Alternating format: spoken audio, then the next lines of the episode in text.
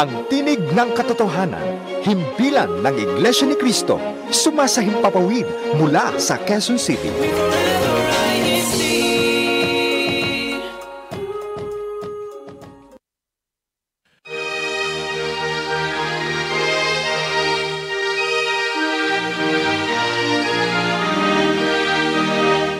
Sumasa inyo ang palatuntunang ang Iglesia ni Cristo Isang palatuntunang maghahatid sa inyo ng mga dalisay na aral ng Diyos na sinasampalatayanan ng Iglesia ni Kristo.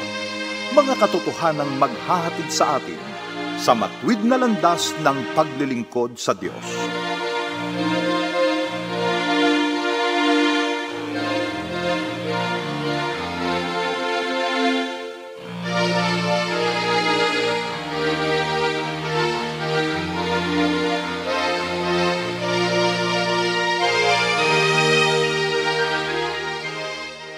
Pangalan po ng Iglesia ni Cristo, kami po malugod na bumabati at nangumusta sa lahat po ng naabot ng palatuntunan ito. Nawa po ay nasa mabuti kayong kalagayan sa piling po ng inyong mga mahal sa buhay. Ito pong muling inyong lingkod, ang kapatid na Jojo San Diego.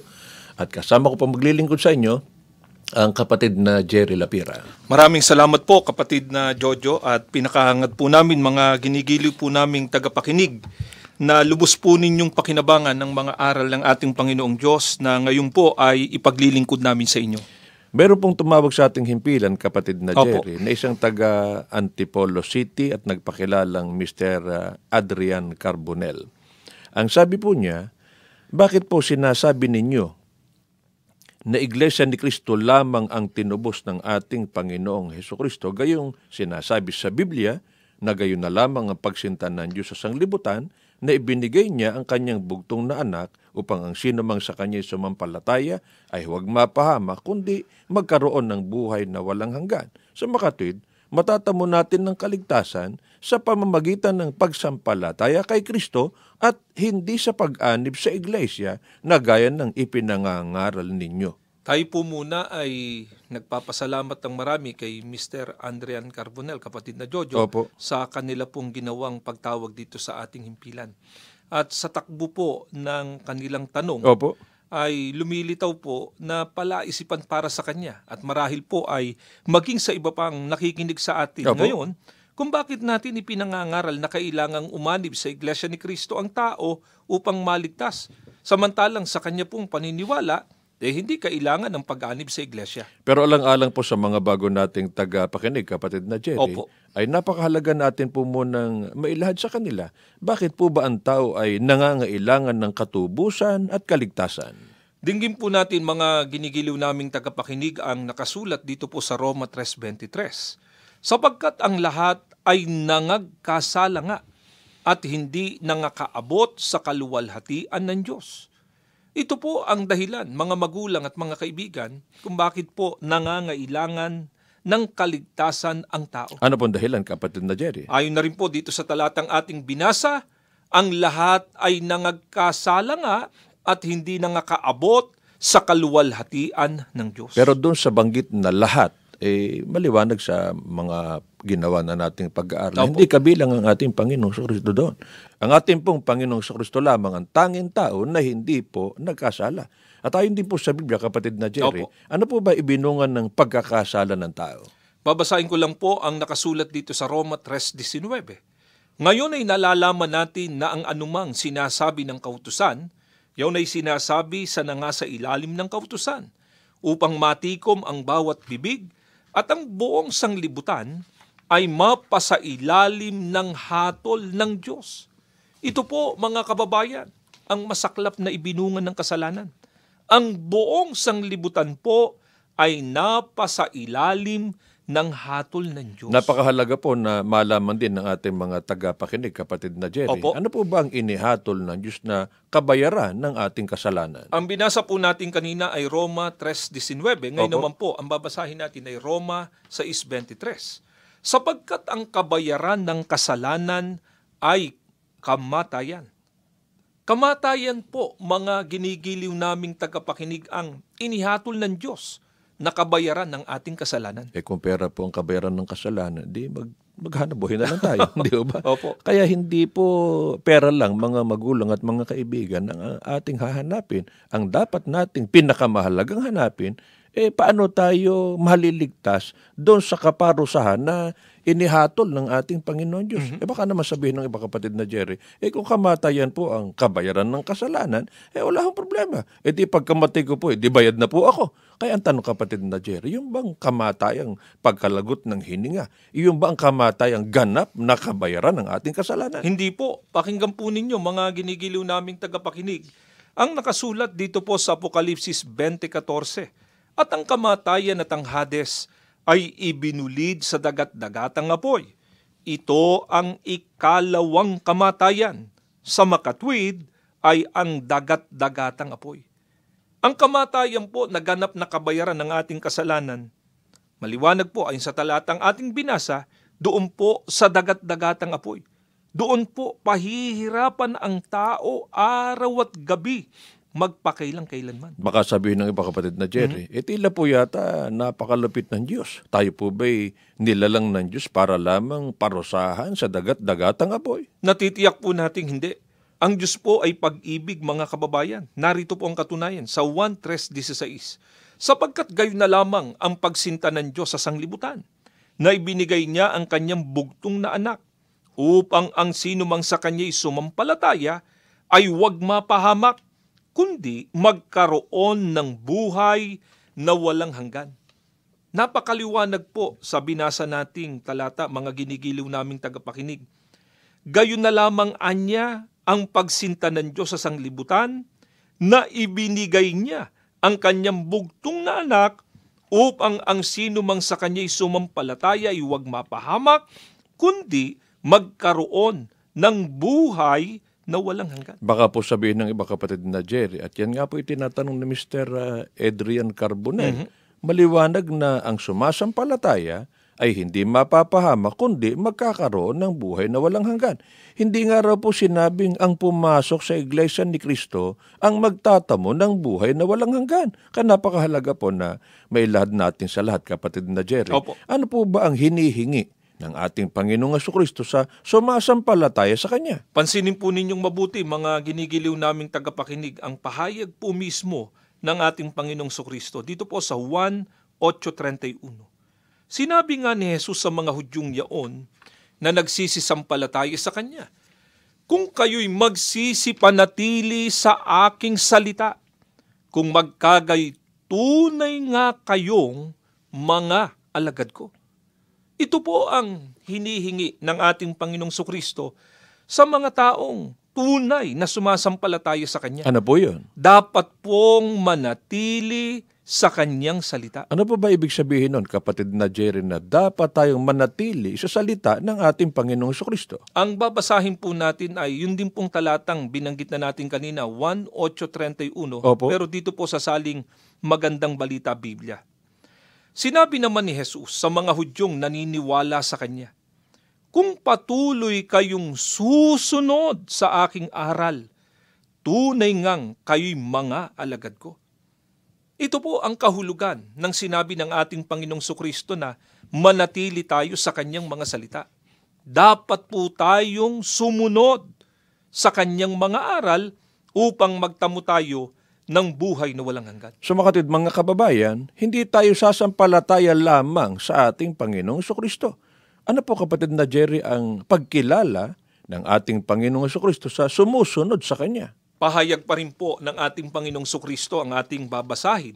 Ganito po ang ating mababasa dito sa 1 Gs 26 hanggang 27. Nadapwat hindi kayo nagsisisampalataya sapagkat hindi kayo sa aking mga tupa. Dinirinig ng aking mga tupa ang aking tinig at sila'y aking nakikilala at sila'y nagsisisunod sa akin. Napansin po ba ninyo?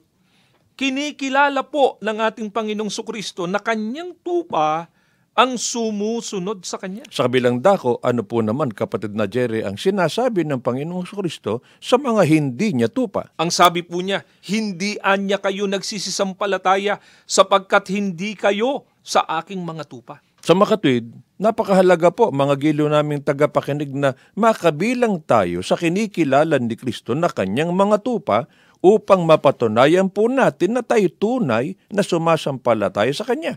Marahil po kapatid na Jerry, Opo. eh, itatanong ng mga sumusubaybay sa atin, ano po ba ang utos ng ating Panginoong Kristo na dapat nating sundin upang makabilang tayo sa kanyang mga tupa? Ang binasa po natin ay 1 Gs 26 hanggang 27. Opo. Ngayon naman po ay 1 Gs 7, itutuloy natin sa talatang 9.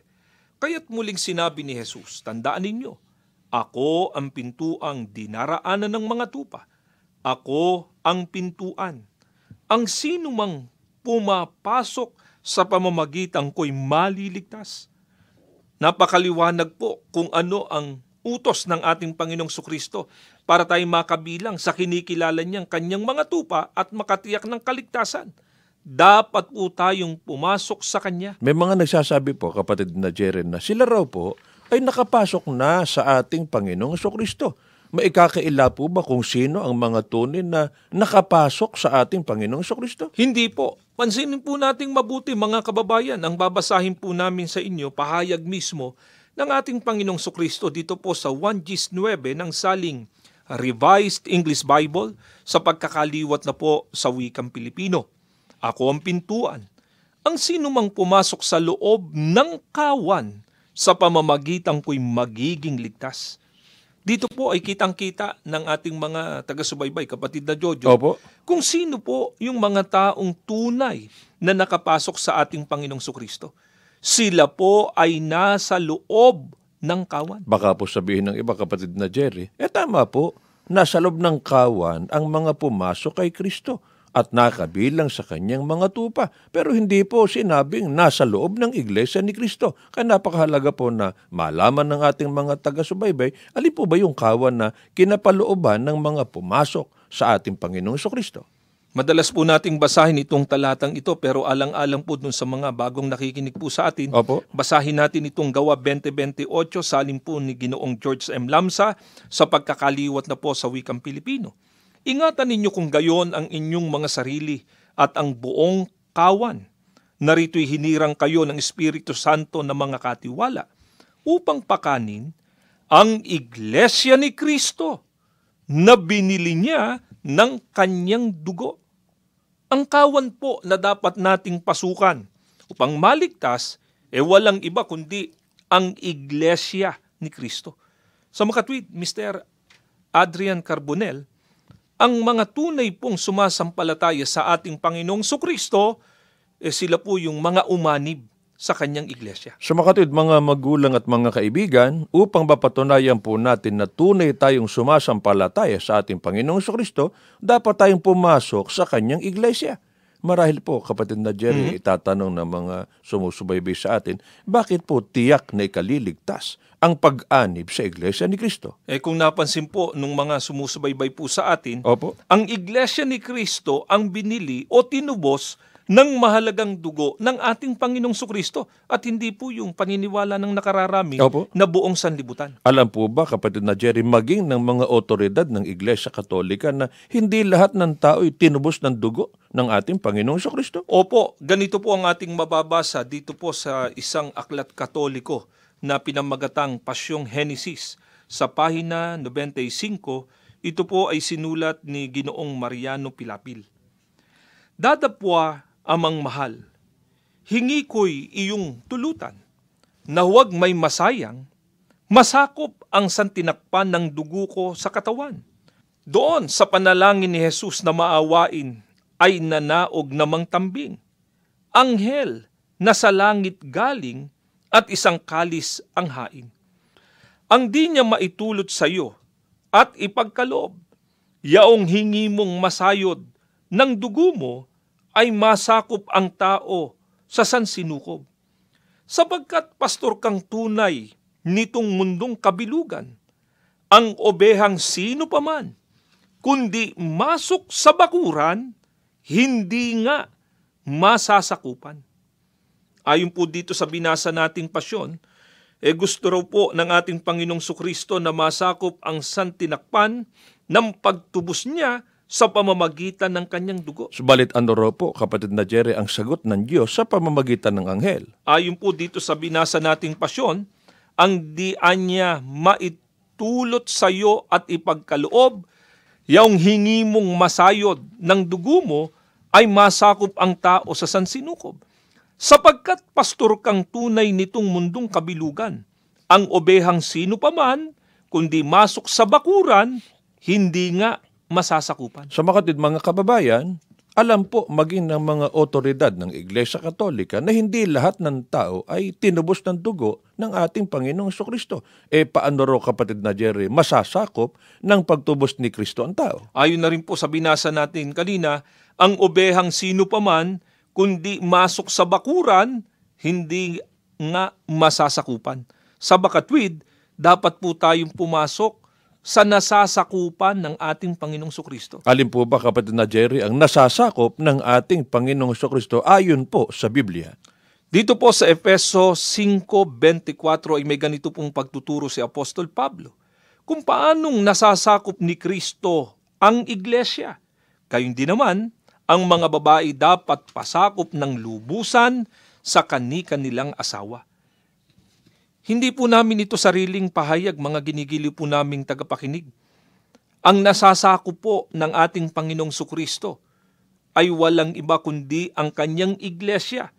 Ito nga po ang tinubos niya ng kanyang mahalagang dugo. Gaano po ba kahalaga, kapatid na Jerry, na ang tao'y nasasakop ng pagtubos ng dugo ng ating Panginoong Kristo? Pansinin po ninyo mga ginigiliw po naming tagapakinig ang nakasulat dito po sa Roma 5:8 hanggang 9. Ngunit ipinadama ng Diyos ang kanyang pag-ibig sa atin nang mamatay si Kristo para sa atin noong tayo makasalanan pa. At ngayong napawalang sala na tayo sa pamamagitan ng kanyang dugo, lalo ng tiyak na maliligtas tayo sa puot ng Diyos sa pamamagitan niya. Napakaliwanag po ang sagot sa atin mga kababayan. Ang napawalang sala sa pamamagitan ng dugo ng ating Panginoong Sukristo ay tiyak na maliligtas sa puot ng Diyos. At ang pinatutunayan nga po ng Biblia, mga kababayan, na tinubos ng dugo ni Kristo ay ang iglesia ni Kristo. Kaya nakatitiyak po ng kaligtasan ang tunay na iglesia. Pero sinasabi po ng iba, kapatid na Jerry, Opo. bakit pa raw kailangang umanib sa iglesia? Gayong, hindi naman ng iglesia ang tagapagligtas, kundi ang Panginoong Kristo. E totoo po mga kababayan na ang ating Panginoong Sukristo ang tagapagligtas. Subalit, tiniyak din po ng Biblia, iglesia ang ililigtas Yan niya. po ba mababasa natin sa Biblia? Opo, dito po sa Efeso 5.23. Sapagkat ang lalaki ang ulo ng kanyang asawa, tulad ni Kristo na siyang ulo ng iglesia, na kanyang katawan, at siyang tagapagligtas nito. Dalawang bagay po ang tiniyak dito sa talatang ating binasa. Ano-ano po yun? Una po, merong tagapagligtas at ang ikalawa po, merong ililigtas. Sino po tagapagligtas? Ang ating Panginoong Sukristo po. At alin po naman ang kanyang ililigtas? tiniyak po eh, ang kanyang iglesia. Kaya tama po ba kapatid na Jerry ang ipinangangaral ng iba na Kristo na lang ang tatanggapin, huwag na ang iglesia? Eh mali po yun, mali po yun mga kababayan. Kung paano po na mahalaga at kailangan ng tagapagligtas, eh gayon din po mahalaga at kailangang tanggapin natin ang ililigtas. Palaisipan po siya ba kapatid na Jerry? Opo. At yun nga po itinatanong ni Mr. Carbonell, bakit daw ang iglesia ni Kristo lamang ang tinubos ng ating Panginoong Kristo? Bakit hindi ang lahat ng tao? Sapagkat may batas po ang ating Panginoon sa taong nagkasala. Pakinggan po natin mga ginigiliw naming tagapakinig ang nakasulat dito po sa Deuteronomio 24.16. Hindi papatayin ang mga magulang dahil sa mga anak, ni ang mga anak ay papatayin dahil sa mga magulang. Bawat tao'y papatayin dahil sa kanyang sariling kasalanan. Ito po mga kababayan, ang batas o katwiran ng ating Panginoong Diyos tungkol po sa taong nagkasala. Ano po ba yung batas o katwiran ng Diyos tungkol sa nagkasala? Ayon na rin po dito sa talata ng Bibliang ating binasa, Opo. hindi anya papatayin ang mga magulang dahil sa mga anak, ni ang mga anak ay papatayin dahil sa mga magulang, bawat tao'y papatayin dahil sa kanyang sariling kasalanan. Tiyak pong itatanong ng mga nakikinig sa atin, eh paano po ba napanagutan ni Kristo ang kasalanan ng kanyang iglesia nang hindi nalalabag ang batas ng Diyos na nagsasaad na kung sino ang nagkasala ay siyang dapat mamatay? Pansinin po ninyong mabuti mga ginigiliw naming taga-subaybay ang nakasulat dito po sa Efeso 2.15 na inalis ang pagkakaalit sa pamamagitan ng kanyang laman kahit kautusan na may mga batas at ang palatuntunan upang sa dalawa ay lalangin sa kanyang sarili ang isang taong bago. Sa ganito'y ginagawa ang kapayapaan. Ito po mga kababayan ang ginawa ng ating Panginoong Sukristo sa kanyang sarili at sa mga taong kanyang ililigtas. Mula po sa dalawa ay nilalang niya ang isang taong bago. Alin po ba, kapatid na Jerry, ang dalawa na bumubuo sa isang taong bago? Dinggin po natin mga ginigiliw naming tagapakinig ang nakasulat dito po sa Kolosas 1.18. At siya ang ulo ng katawan sa makatwid bagay ng iglesia. Ang dalawa po na bumubuo sa isang taong bago ay ang ulo at katawan. Tandaan po natin, ang ating Panginong Sukristo ang siyang ulo at ang iglesia ang kinikilala niya na kanyang katawan. Isang ulo po at isang katawan, kaya ang tawag po ng Biblia, kapatid na Jojo, Opo. isang taong bago. At marahil po naman, kapatid na Jerry, eh, sasangayon ng ating mga tagapakinig na makatwiran lamang na ang ulo ang managot para sa katawan. Kaya ang ating Panginoong Kristo po, mga magulang at mga kaibigan, ang nanagot sa kasalanan ng kanyang katawan na siyang iglesia. Yan nga po ang itinuro, kapatid na Jojo, ni Apostol Pablo. Gaya po ng mababasa natin dito sa ikalawang Korinto 5.21. Yung hindi nakakilala ng kasalanan ay kanyang inaring may sala dahil sa atin upang tayong maging sa kanya'y katwiran ng Diyos. Ayon po dito sa talatang ating binasa, yaon anyang hindi nakakilala ng kasalanan ay kanyang inaring may sala dahil sa atin upang tayong maging sa kanya'y katwiran ng Diyos. Sino po ba, kapatid na Jerry, ang tinutukoy na hindi nakakilala ng kasalanan, subalit inaring may sala dahil sa atin? Pakunin ninyo at babasahin ko lang ang nakasulat dito po sa unang Pedro 2.21 hang O kinasumpungan man ng daya ang kanyang bibig. Napakaliwanag po kung sino yung hindi nagkasala na inaring may kasalanan para doon sa mga taong ililigtas niya. Walang iba kundi ang ating Panginoong Sukristo. Siya po ang nanagot sa kasalanan ng mga kaanib sa kanyang iglesia sapagkat ito nga po ang katawan niya. Paano po kapatid na Jerry ang kasalanan ng mga taong hindi sumunod sa ating Panginoong Kristo? Hindi sila tunay na sumampalataya sa Kanya. Pananagutan po ba sila ng ating Panginoong Asus? Babasahin ko lang po ang pahayag mismo ng ating Panginoong Sokristo dito po sa 1.8.24.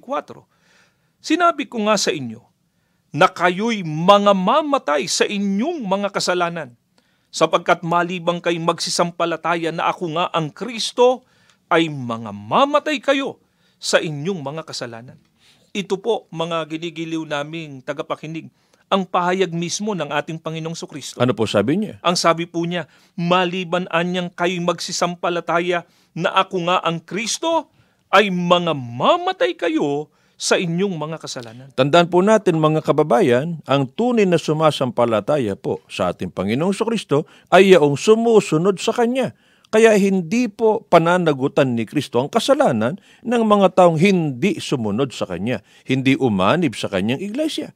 Paano po naman pinatunayan, kapatid na Jerry, ng mga apostol na mapapahamak nga ang mga tao na tumangging pumasok sa tunay na iglesia? Sulat naman po ni Apostol Pablo sa mga Kristiyanong taga-Korinto noong unang siglo ang babasahin natin. Ganito po ang nakasulat sa unang Korinto 5, 12 hanggang 13. Anong karapatan kong humatol sa mga tagalabas ng iglesia? Ang Diyos ang hahatol sa mga nasa labas. Dito po sa talatang ating binasa ay napakalinaw na pinatunayan ni Apostol Pablo na nasa ilalim ng hatol ng ating Panginoong Diyos ang mga taong nasa labas ng iglesia. Kaya kung ipinangaral man po namin Mr. Adrian Carbonel at mga giliw naming taga-subaybay na napakahalaga ng pag-anib sa Iglesia ni Kristo ay sapagkat ito po ang katotohanan ng itinuro ni Kristo at ng mga apostol. Muli po, mga magulang at mga kaibigan, napatunayan po sa atin ng Biblia na hindi po natin maiwasan na umanib sa tunay na iglesia kung hinahangad po natin ang kaligtasan sa araw ng paghuhukom. Kung meron po kayong mga katanungan sa mga aral na aming sinasampalatayanan, mari po kayong tumawag dito sa himpilan sa 02720-1954. Ang aming pong programa ay kasabi ding mapapakinggan sa audio streaming. Visit us sa www.dcm954.com. Salamat po sa inyong pagsubaybay. Tayo po'y mananalangin. Panginoon po naming Diyos. Opo. Salamat po ng napakarami sa iyo. Opo. Muli mo pong nagamit ang palatuntunang ito Opo. para maipakilala namin ang kahalagahan ng tunay na iglesia Amen. na ito lamang po ang ililigtas mo Opo. pagdating ng araw ng paghukom. Amen. Kaawaan mo po sana lahat ng inabot ng palatuntunang ito Opo. na hindi pa namin kasama sa loob ng iglesia ni Kristo. Opo. Payagan mo po sanang bigyan din sila ng pagkakataon. Opo. Makasama namin sila sa tunay na paglilingkod sa iyo Opo. sa iglesia ni Kristo. Amen. Panginoon po naming Jesus, salamat din po ng napakarami. Opo. Patuloy mo kaming ipinamamagitan sa ating Ama. Opo. Patuloy po kaming nagmamakaawa. Opo. Patuloy mo sanang basbasa ng kabuuan ng iyong iglesia Opo. sa pangunguna po ng aming tagapamahalang pangkalahatan Amen. Na inilagay mo para manguna sa amin. Amen. Ama, sa muli naming pagtawag sa iyo, Opo. buong buo na po ang aming pag-asa. Opo. Pinakikinggan mo po ang aming mga panalangin. Amen. Ang lahat hinihiling na namin sa iyo Opo. sa pangalan po ng aming tagapagligtas na si Kristo Jesus. Amen.